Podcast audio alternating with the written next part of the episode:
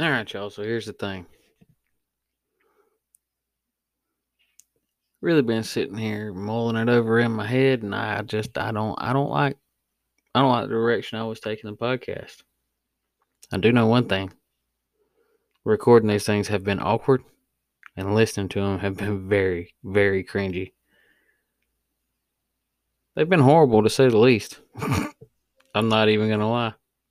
I don't think I'm the best, but I really do enjoy uh, recording these. It's a lot of fun, even though it is awkward. So here's the deal.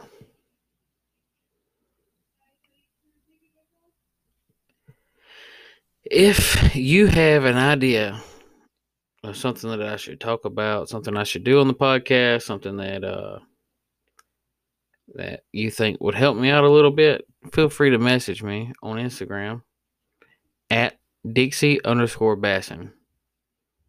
That's my name on Instagram. Look me up. Got over 4,000 followers on there.